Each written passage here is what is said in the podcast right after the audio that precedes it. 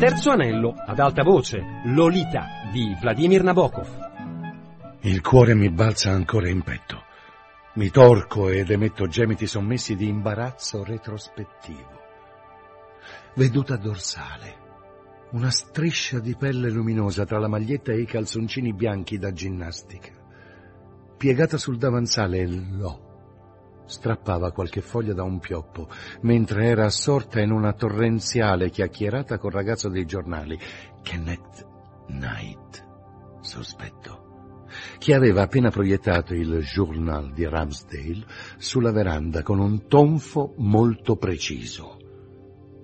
Ho cominciato ad avanzare furtivo verso di lei, mediante reptazione, come dicono i mimi. Braccia e gambe erano superfici convesse, tra le quali, più che sulle quali, avanzavo lentamente, grazie a non so quale neutro mezzo di locomozione.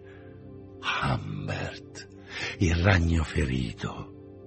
Devo averci messo delle ore per raggiungerla mi sembrava di guardarla dall'estremità sbagliata di un telescopio e mi muovevo in direzione delle sue sode piccole terga come un paralitico su arti molli e storti, assorto in una concentrazione terribile.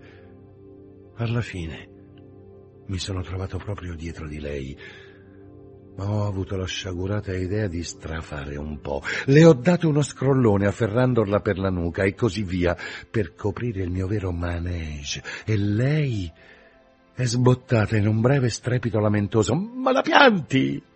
Col suo tono più rozzo, la villanzona. E Ambert, l'umile, con un ghigno grottesco abbattuto tristemente in ritirata, mentre lei continuava a lanciare battutine in direzione della strada. Ma ora, sentite quel che è successo poi. Dopo pranzo cercavo di leggere su una sedia a sdraio. D'un tratto, due svelte manine mi hanno coperto gli occhi. Mi era arrivata alle spalle come reinscenando in una sequenza di balletto la mia manovra mattutina.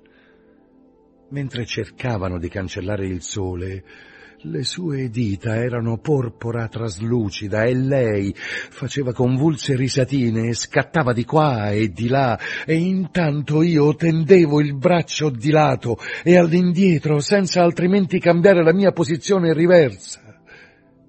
Con la mano ho sfiorato le sue gambe agili e ridenti e il libro mi è scivolato giù dal grembo come una slitta ed è arrivata la AIDS che ha detto con indulgenza le dia pure una bella sberla se disturba le sue meditazioni erudite.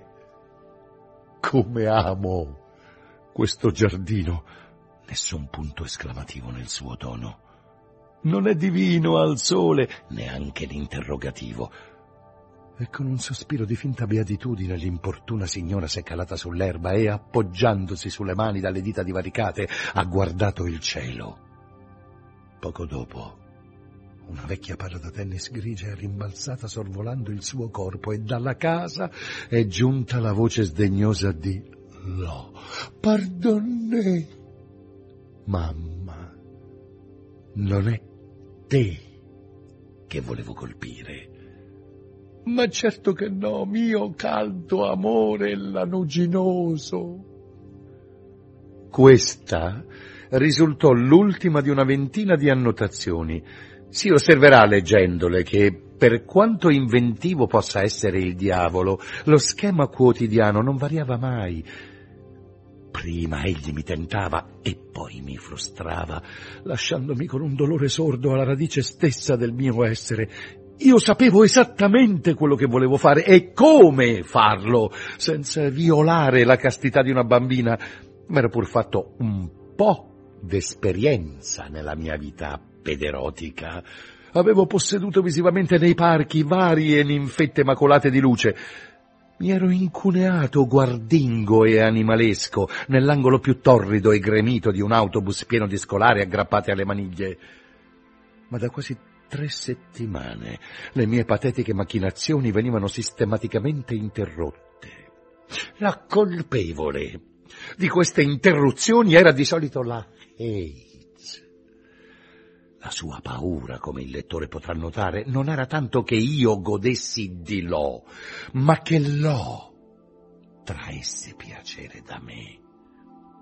La passione che avevo maturato per quella ninfetta, la prima ninfetta della mia vita che potessi finalmente raggiungere coi miei artigli goffi, pavidi e dolenti, mi avrebbe certo ricacciato in una clinica se il diavolo non si fosse accorto che per poter giocare ancora con me doveva concedermi un po' di sollievo.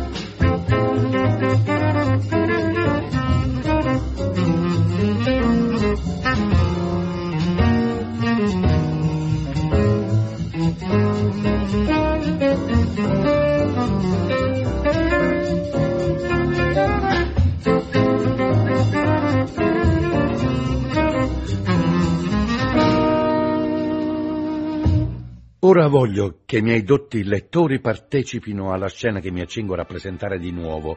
Voglio che la esaminino in ogni dettaglio e vedano coi loro occhi quanto prudente, quanto casto si riveli questo melato episodio a guardarlo con quella che il mio avvocato, nel corso di un nostro colloquio, ha chiamato imparziale simpatia.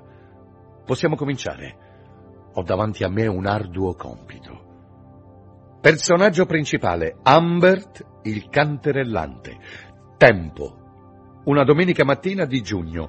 Luogo, un salotto baciato dal sole. Arredi, un vecchio sofà a strisce, riviste, grammofono, ninnoli messicani.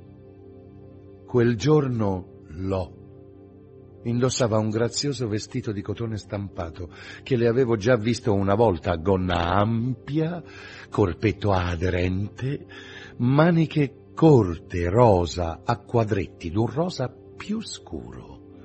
Per completare l'insieme cromatico s'era messa il rossetto e teneva nelle mani a coppa una bellissima, banale mela rosso Eden. Il mio cuore cominciò a battere come un tamburo quando lei si sedette vicino a me sul sofà. La sottana leggera si gonfiò come un pallone per afflosciarsi di nuovo e Lolita si mise a giocare col suo frutto lucente. Lo lanciava nell'aria impolverata di sole e poi lo afferrava nelle sue mani, faceva un convesso levigato plop. Ambert Ambert intercettò la mela. Me la renda, mi chiese in tono supplichevole, mostrandomi il marmoreo rossore delle palme. Tirai fuori la delizia, lei l'afferrò e la morse, e il mio cuore fu come neve sotto un'esile buccia vermiglia, e con l'agilità da scimmietta così tipica di quella ninfetta americana, lei strappò dalla mia presa astratta la rivista che avevo aperto. Sfogliò con irruenza le pagine, cercando qualcosa che voleva mostrare a Humbert. Alla fine lo trovò. Fingendomi interessato avvicinai la testa al punto che i suoi capelli mi toccarono la tempia e mentre si puliva le labbra con il polso, l'ho mi sfiorò la guancia col braccio. Quindi, con perfetta semplicità, la piccola impudente allungò le gambe sul mio grembo. A questo punto ero in uno stato di eccitazione che sconfinava nella follia, ma dei folli avevo anche l'astuzia. Restando seduto riuscì ad accordare, grazie a una serie di movimenti furtivi, la mia dissimulata lussuria con le sue membra ingenue.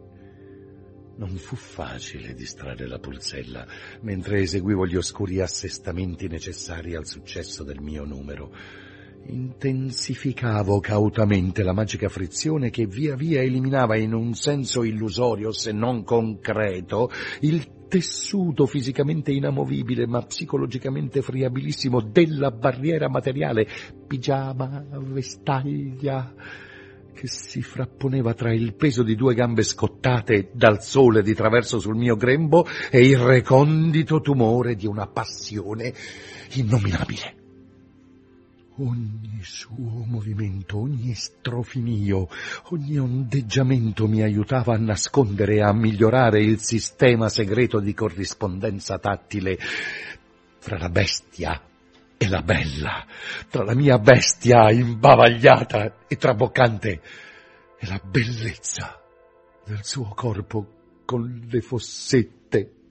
Guarda, guarda, dissi boccheggiando Guarda che cosa hai fatto, che cosa ti sei fatta. Guarda, perché c'era, lo giuro, un livido d'un viola giallastro sull'adorabile coscia di ninfetta che la mia manona pelosa massaggiava e pian piano avviluppava e grazie alla sua biancheria proforma, sembrava che nulla potesse impedire al mio pollice muscoloso di raggiungere il caldo alveo del suo inguine. Proprio come si può accarezzare e solleticare un bimbo che ride solo questo. Non è niente, gridò Lo con un'improvvisa nota stridula nella voce, e si divincolò, si dimenò, gettò indietro la testa, e i denti premettero contro il lucido labbro inferiore, mentre si voltava a mezzo, e per poco la mia bocca gemente non raggiunse quel collo nudo signori della giuria, mentre spremevo contro la sua natica sinistra l'ultimo spasimo dell'estasi più lunga che uomo o mostro avessero mai sperimentato. I don't know why, but I'm feeling so sad. I long to try something I've never had. Never had no kissing. Ooh, what I've been missing. Lover man, oh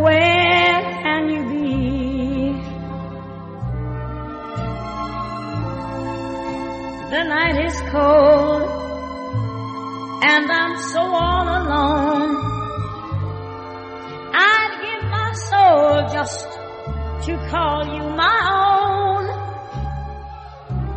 Got a moon above me, but no one to love me. Lover man, where can you be? I've heard it said that the thrill of romance can be like a heavenly dream. I go to bed with a prayer that you'll make love to me. Ah, strange as it seems, someday we'll meet and you'll dry all my tears. Then whisper sweet little things in my ears. A hugging and a kissing. Ooh, what we've been missing. Lover man, oh where can you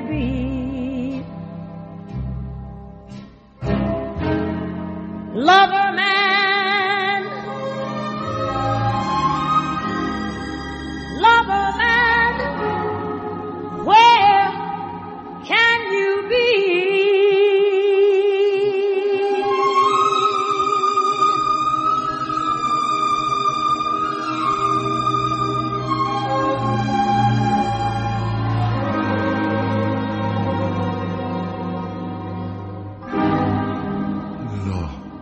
No, rotolò via dal sofà e balzò in piedi, o meglio, su un piede solo, per rispondere al formidabile squillo del telefono, che per quanto mi riguardava poteva anche aver suonato da secoli. E lì rimase scarmigliata, le guance in fiamme, battendo le palpebre, sfiorando me e il mobilio con gli stessi occhi indifferenti, e mentre ascoltava o parlava con sua madre che le diceva di raggiungerla dai Chatfield per pranzo, né Lo né Ham sapevano cosa stesse complottando quell'impicciona. Continuava a battere sul bordo del tavolo la pantofola che aveva in mano. Benedetto Dio! Non s'era accorta di nulla! Con un fazzoletto di seta variopinta sul quale i suoi occhi in ascolto si soffermarono un istante, mi asciugai il sudore dalla fronte e immerso in quell'euforico sollievo riordinai le mie vesti regali. Lei era sempre al telefono e contrattava con mamma.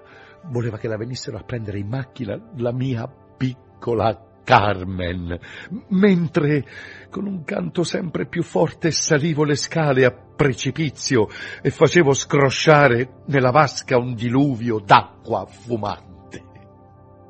Pranzai in città. Erano anni che non avevo tanta fame quando tornai senza fretta, nemmeno l'ombra di Lo. Trascorsi il pomeriggio a pensare, a tramare, a digerire beato la mia esperienza del mattino. Ero fiero di me. Avevo carpito il miele d'uno spasmo senza corrompere una minorenne. Niente di male, assolutamente niente di male. Il prestigiatore aveva versato latte, melassa e champagne spumeggiante nella bianca borsetta nuova di una damigella. E miracolo!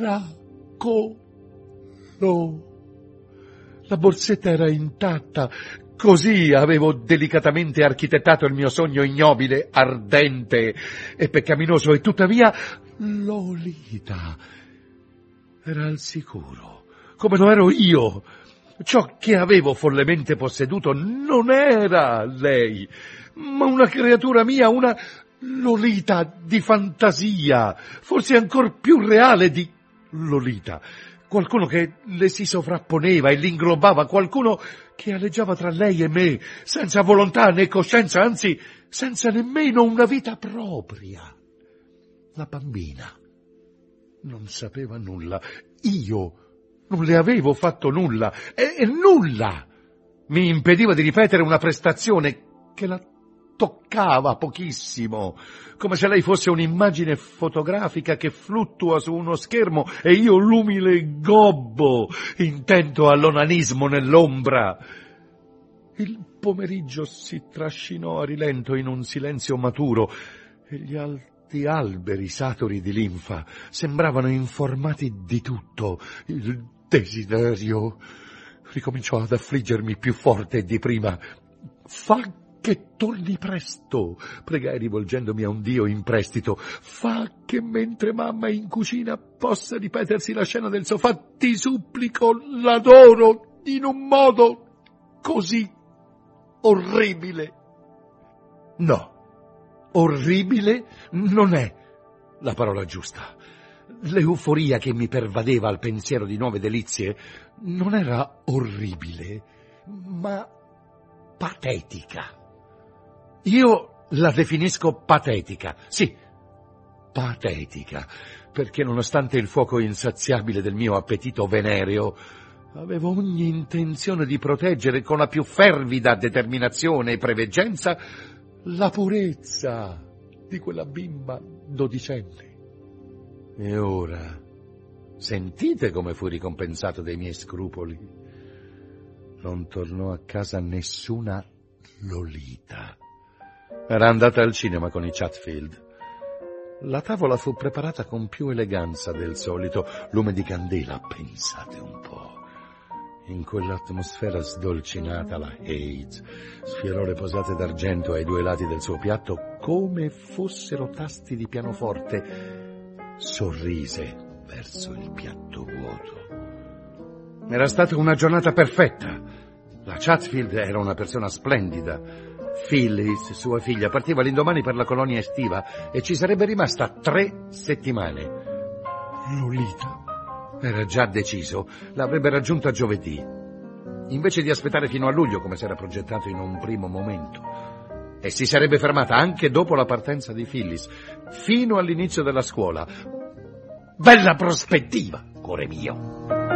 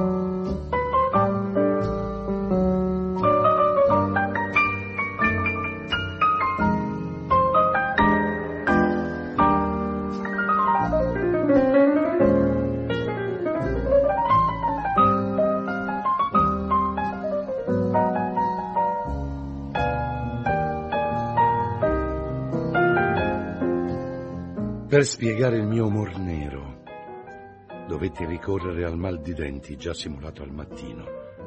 Doveva essere un molare enorme, con un ascesso grande come una visciola. Qui abbiamo un dentista eccellente, disse la Aids. È proprio un nostro vicino, il dottor Kilty, zio o cugino credo del drammaturgo. Ah, pensa che le passerà? Bene, come vuole. In autunno gli farò raddrizzare l'O come diceva mia madre, chissà che non serva a tenerla un po' a freno, ho paura che in tutti questi giorni l'abbia spaventosamente importunata e avremo un paio di giornatine alquanto tempestose prima che parta vedrà si è categoricamente rifiutata di andarci alla colonia e confesso di averla lasciata con i Chatfield, perché avevo paura di affrontarla da sola. Forse il cinema la ammansirà. Phyllis è una carissima ragazzina, non c'è ragione al mondo perché no non debba trovarla simpatica. Mi creda, monsieur, sono molto dispiaciuta per il suo dente, sarebbe molto più ragionevole che domattina per prima cosa mi lasciasse contattare Ivor Kilty, se le farà ancora male. Poi sai, io penso che la colonia estiva sia molto più sana, e beh, lo trovo molto più sensato, come dico, che starsene imbronciata sul prato di casa, mettersi il rossetto della mamma, molestare signori studiosi timidi e fare scenate al minimo pretesto. È sicura, dissi alla fine, che là sarà felice? Debole, deplorevolmente debole. Vorrei vedere, E del resto non è che lì giochino soltanto. La colonia è diretta da Shirley Holmes. Sa quella che ha scritto Memorie di una giovane esploratrice? La colonia insegnerà a Dolores Hayes a crescere in molti sensi, salute, conoscenze e autocontrollo, e soprattutto senso di responsabilità nei confronti degli altri. Vuole che prendiamo le candele e ci sediamo un po' nella loggia? O preferisce andare a letto? Letto e curarsi il mal di denti. Curarmi il mal di denti. Il giorno dopo andarono in città a comprare il necessario per la colonia. Su no, ogni acquisto di guardaroba sortiva effetti miracolosi. A cena sembrava aver ripreso i suoi modi sarcastici. Il martedì andarono di nuovo a far spese e mi fu chiesto di rispondere al telefono nel caso avesse chiamato in loro assenza la direttrice della colonia. La signora chiamò e un mesetto più tardi avemmo modo di rammentare la nostra piacevole chiacchierata. Quel martedì Lolita cenò in camera. Dopo uno degli abituali alterchi con sua madre, s'era messa a piangere e come era già successo altre volte, lei non voleva che io la vedessi con gli occhi gonfi. La sua era una di quelle carnagioni delicate che dopo un bel pianto si sfocano e si infiammano, facendosi morbosamente allettanti. Ma sotto c'era più di quanto io non pensassi. Mentre eravamo seduti al buio sulla veranda, un vento scostumato aveva spento le sue candele rosse, la Hayes, con una risata poco allegra, mi annunciò di aver detto all'O che il suo adorato Humbert approvava incondizionatamente tutta la faccenda della colonia e allora aggiunse la bambina fa la sua scenata. Pretesto. Noi due vogliamo liberarci di lei, vero motivo. Le ho detto che domani andremo a cambiare con qualcosa di più sobrio certe cosine da notte, un po' troppo civettuole, che mi ha costretto a comprarle di prepotenza. Lei capisce, si vede come una stellina del cinema, per me, invece, è una bambina sana e robusta ma decisamente insignificante. C'è questo, credo, alla radice di tutti i nostri dissapori. Luella, tell me that I'm your fella. Nothing could be much sweeter for me than you, Luella. Luella, doesn't that moon look mellow? What do you say? Let's meet it halfway. Let's do Luella. Talk about a super Cinderella. You're the dish of a dream. Sweeter than a scoop of pure vanilla. With a chaser of peaches and cream. Luella. I'm not a fortune teller, but I can tell that I'm under your spell. Look out, Luella. Luella. Double L-A. Luella. Double. That spells her name. She's my Luella. She thrills me. As a queen. And Luella. in fine. Mellow as wine. Built like Venus and her face divine. Meet me halfway, please do, Luella. Baby, won't you meet him halfway? Talk about a super Cinderella. Beautiful lady, You're the dish of a dream. that is a good deal. Sweeter than a scoop of pure vanilla. With a taste of peaches and cream. Well, uh, he's not a fortune teller. But I can tell that I'm under your spell. Look out, Luella. Double L-A. Luella.